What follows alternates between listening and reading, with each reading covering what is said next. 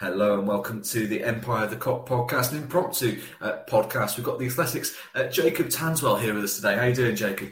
I'm very well, thank you. Yeah, it was a short, uh, planned uh, podcast, but yeah, good to be here and good to hop on. We got there in the end, and we're here to discuss uh, one of Southampton's very high-profile sort of young players. Uh, of course, I'm speaking about Romeo Lavia, who's been sort of extensively linked with Liverpool Arsenal, Manchester City, any of the big names really in England uh, that, we, that, we, that we're aware of. Um, I, I, guess I'm just going to kick things straight off on sort of the transfer front before I get into more of the nitty gritty details around his sort of strengths and character and that kind of thing. And what, what's the latest you've been sort of hearing around this sort of particular uh, story? Because I, I, know Ornstein. Uh, your colleague at the Athletic was, was, reporting on this and was sort of saying, "Oh, you know, it, it's from a Liverpool perspective, it's a target they have in mind, even though the likes of Khéphren Thuram, Dominik uh, Szoboszlai uh, is figuring sort of far more ahead, maybe in the pecking order, yeah. but it is one there that keeps sort of cropping up." Uh, where, where, does he look sort of most likely to go, if he will even go this summer? Yeah, exactly. I think the the other targets you mentioned are a different profile of midfielder. Lavia is a deep lying number six. Uh, he essentially just uh, replace or play or play back up to Fabinho. Um, in terms of uh, the the interest, it's been there throughout the season, really, ever since it's the first game of the season, his first ever game in the Premier League against Tottenham, where although Southampton lost 4 1, he was incredible. He, he, would receive the ball, edge, edge, of his own box, three players around him, and did it like a no touch turn. And I think everyone from there thought, wow, there's a player here. Uh, City didn't want to lose him. He he rose through the ranks at Anderlecht. He's one of those really highly rated talents. The only thing is for City is that they had Rodri in the way and and Lavia wanted to play. So he came to Southampton, obviously big buyback clause. And ever since then, so many of the top six clubs, all of them actually have been monitoring him uh, and they've showed at various stages different levels of interest. So if you go through them, you think Arsenal are obviously interested. They've inquired about him. They're they're looking at the numbers. Obviously they've got Declan Rice. So I don't know how that will now stack stack up in terms of buying another midfielder.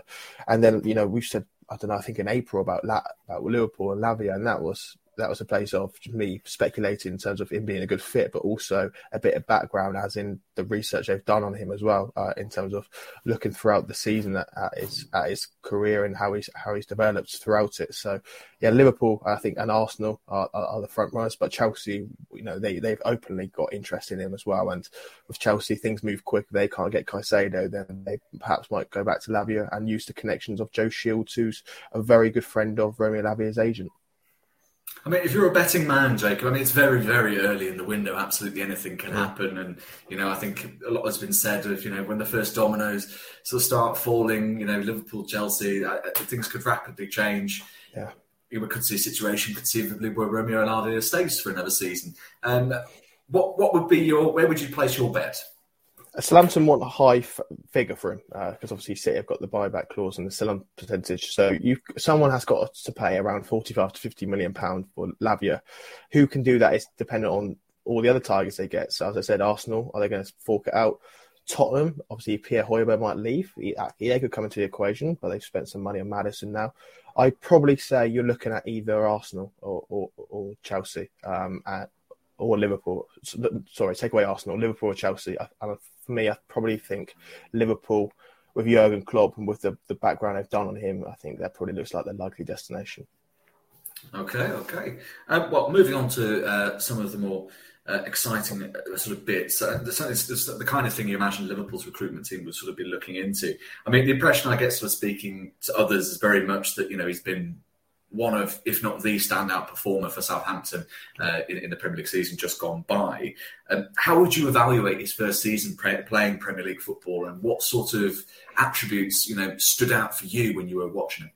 Yeah, so I got told last pre-season that essentially Southampton did a transfer or did a pre-season training session after the transfer, and they said Romeo Lavia is the only player in this squad that can receive from the goalkeeper, can can receive on the half turn, can play through the lines. Without him, we've got to go ostensibly more direct. And, and, that proved to be the case when he was injured. So we knew then he was a transformative player. And since then, he's he's become Slam's most consistent player, Slam's player of the season last year. And what was so impressive about him was the fact that even if Slamton don't keep the ball very well, even if you know typically they're not playing to his strengths, he still managed to thrive in a team that was completely dysfunctional. So imagine if he's in a team that plays with strength, that plays in a way akin to City. I think he'll, he'll only go from strength to strength, and that's why everyone is so excited about him. It's very sort of early on in his career, so you kind of look at these players and think, you know, they will inevitably have more weaknesses, more kinks to their game to, to iron out. But you know, you'd be mm. you'd be surprised even at that age if there was absolutely nothing to work on. Yeah. Um, so I, I feel uh, silly almost asking, but I have to ask. Um, what what would you state as being sort of the major weak points in this game that a coach? Whether that is a, a Pochettino, whether that is a Klopp, whether a, that is an Arteta, would need to seriously focus their attention on. Mm when Ruben when Ruben Sellés came in, in in March and February, there was two things he said. He said he wanted Lavia to dominate more and he wanted to be better out of possession, and he said that open, openly and publicly.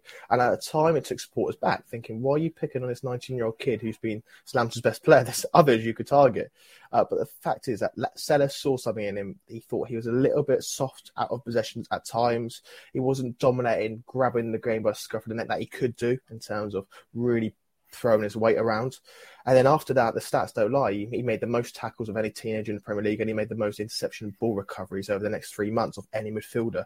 So Sellés, although he did have a lot of success on the team, he completely transformed uh, Lavia's out of possession game as well. So that ironed out some weaknesses and smoothed over the weaknesses.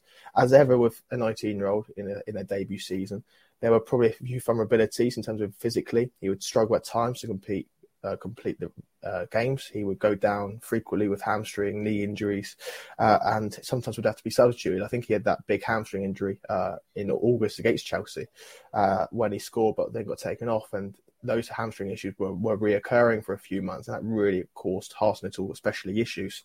Um, so I think his fragility is uh, something that needs to be worked on. And I think if you are going to go to that top four club, um, you've obviously got to improve that, but at the same time, there's going to be other players that can, ta- can take your position, and you don't always have to play every game. So, yeah, I, would probably say that was his big one weakness. It's difficult, isn't it, with young players because you know it, it, can just be the amount of load that you're putting on them. We had a, yeah. a young player come through halfway through our season after the World Cup, Stefan Bajcetic, um, who, who, was thrust into the limelight, did excellently, and then sadly picked up a stress load injury. And it's not not so much due to durability, but sort of looking at well, we probably shouldn't have been playing a 19 year old that that often, that frequently. Um, do you do you think it's sort of similar to that kind of situation, or, or do you feel that perhaps more um, what I would call the Curtis Jones situation, in which Liverpool have had to actively manage his workload in training, his game time, and that kind of thing? Uh, would it be just a developmental issue they just need to keep an eye on, or, or something a bit more potentially severe? No, I think there's something to keep an eye on. You've got to remember that Southampton uh, they had to pay Lavia really because he was their best player, so he had to play nearly every game. And I think there was at times where he probably was could have done without a game, especially early on. Um, and but that's what that was a state Southampton were in. If you go back a year, Tino Livramento played every game and then eventually broke down as well. So I think now he's back to full fitness. Lavia is coming back into his own towards the end of the season. Um, I think if he has a he has a good rest under his belt, uh, obviously throughout this summer. But then next year, I think whoever takes him will be very careful with the sports science team about building his games up, and they'll say, right, 20 to 30 games, and then you can continue to build and build because, you know, it's really important, especially for a midfielder like him who will dominate games, uh, to not burn him out straight away. Uh, but I don't think, I can't see that being the case. What, has been sort of said about his mentality? Because I mean, I, remember reading, I think a while back, um, I, I, think it might actually been a piece that you wrote for the Athletic, uh, sort of looking, exploring um, what sort of prior management, say, Anderlecht has, have been saying about his development. And I think mm. obviously we know Pep Guardiola is such a, a massive fan of the player. I, I, think it's been mainly sort of positive. Um, but you know, what, what's his mentality like, and what has, have you seen many much in the way of development in that area um, yeah. since his move to Southampton? It's funny because in, in that piece that you mentioned is um, I think is a former Anderlecht academy coach and he can never read him. Uh, he was very difficult to read. He, would be, be, be quite a quiet guy. He'd be very friendly. He'd get on with everyone. He could speak two or three languages um, but it was difficult to read. You never knew what he's thinking. So it was a little bit of a surprise when he decided to leave for City. But at the same time, then he went he went to City just on, before COVID, COVID, the lockdown period, and everyone at Anderlecht thought, oh, okay, he's going to struggle, but he thrived, and I think that shows that he's got this inherent confidence about him.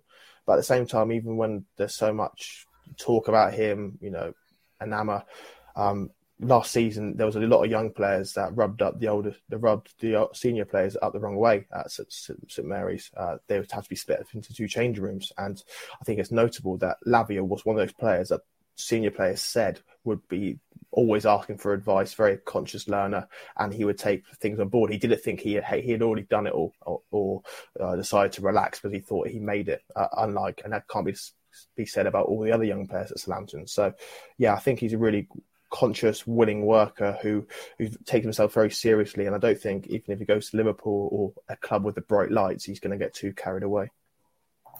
Um, one thing I think that stands out for me, for, again from a Liverpool perspective, I think um, if you look at sort of the, the, the, targets that we've been linked with, Thuram, uh, Gravenberch, um, all very much ex- to a certain degree exceeding six foot. Um, I think the two names I've listed there are both uh, six foot three. I think barring certain exceptions like um, Veiga, I think just makes the six foot mark. Um, Lavia, unless I'm mistaken, I think he's under just under six foot, about five eleven.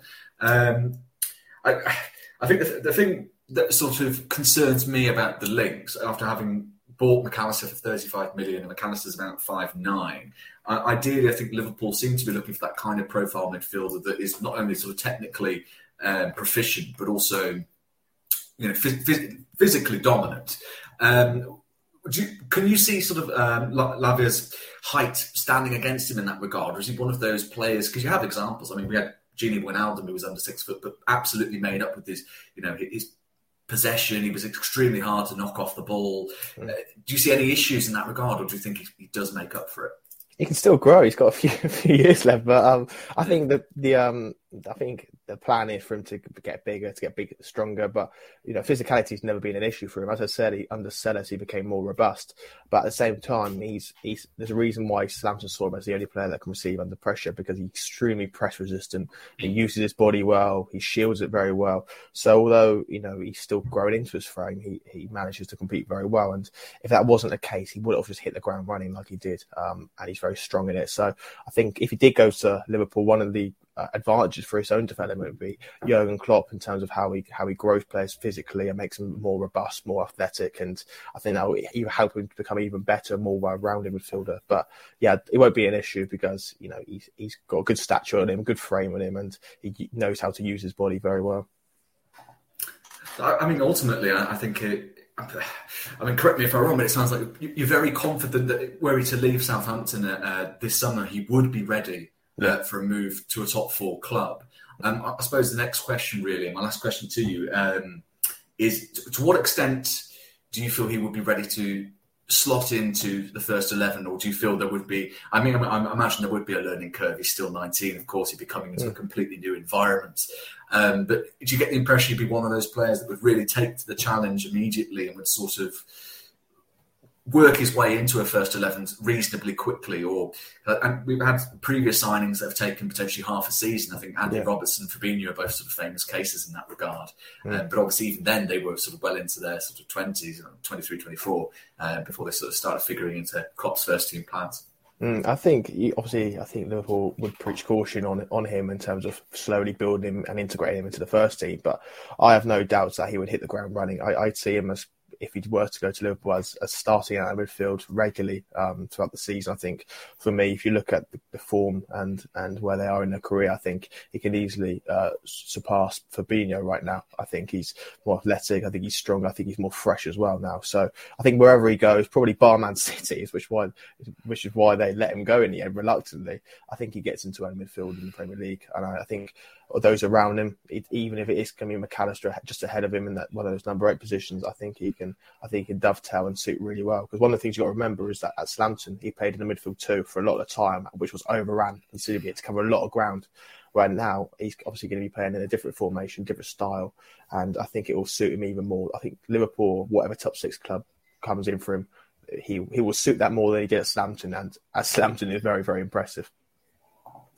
Well, I, I, can certainly see now why uh, Liverpool have him on their shortlist. It's very, very exciting words. Then you've thrown, you've thrown a bit of a spanner in the works to me. I'm, i was actually convinced it was going to be uh, someone like uh, Thuram and Szoboszlai, but uh, I think I think definitely everyone needs to keep a very very close eye on uh, Lavia this summer and where he ends up. Uh, Liverpool, Arsenal, maybe Chelsea. Um, we'll have we'll have to see. I mean, Jacob, it's been an absolute pleasure. Um, just before we, we head off, you want to just share any upcoming projects you have, either personally or for the Athletic? Uh, yeah, thanks for having me on. Uh, yeah, I'm the Southampton writer at, at, the moment, and um, obviously between us, uh, from the Liverpool side, David Ornstein, Southampton side will be keeping up to date on whatever happens with Romeo Lavia, even if he doesn't go to Liverpool. So, yeah, you can follow us uh, obviously at the Athletic and my own handle, which is J underscore Tanswell as well. So, yeah, appreciate you having me on. My absolute pleasure. Get following everyone, and thank you again for watching another of the latest instalments of the Empire of the Kop Cup the Kop podcast. Got there eventually. I've been your host, Farrell Keeling, and we've had the Athletics, Jacob Tanswell. Thanks for watching. Take care.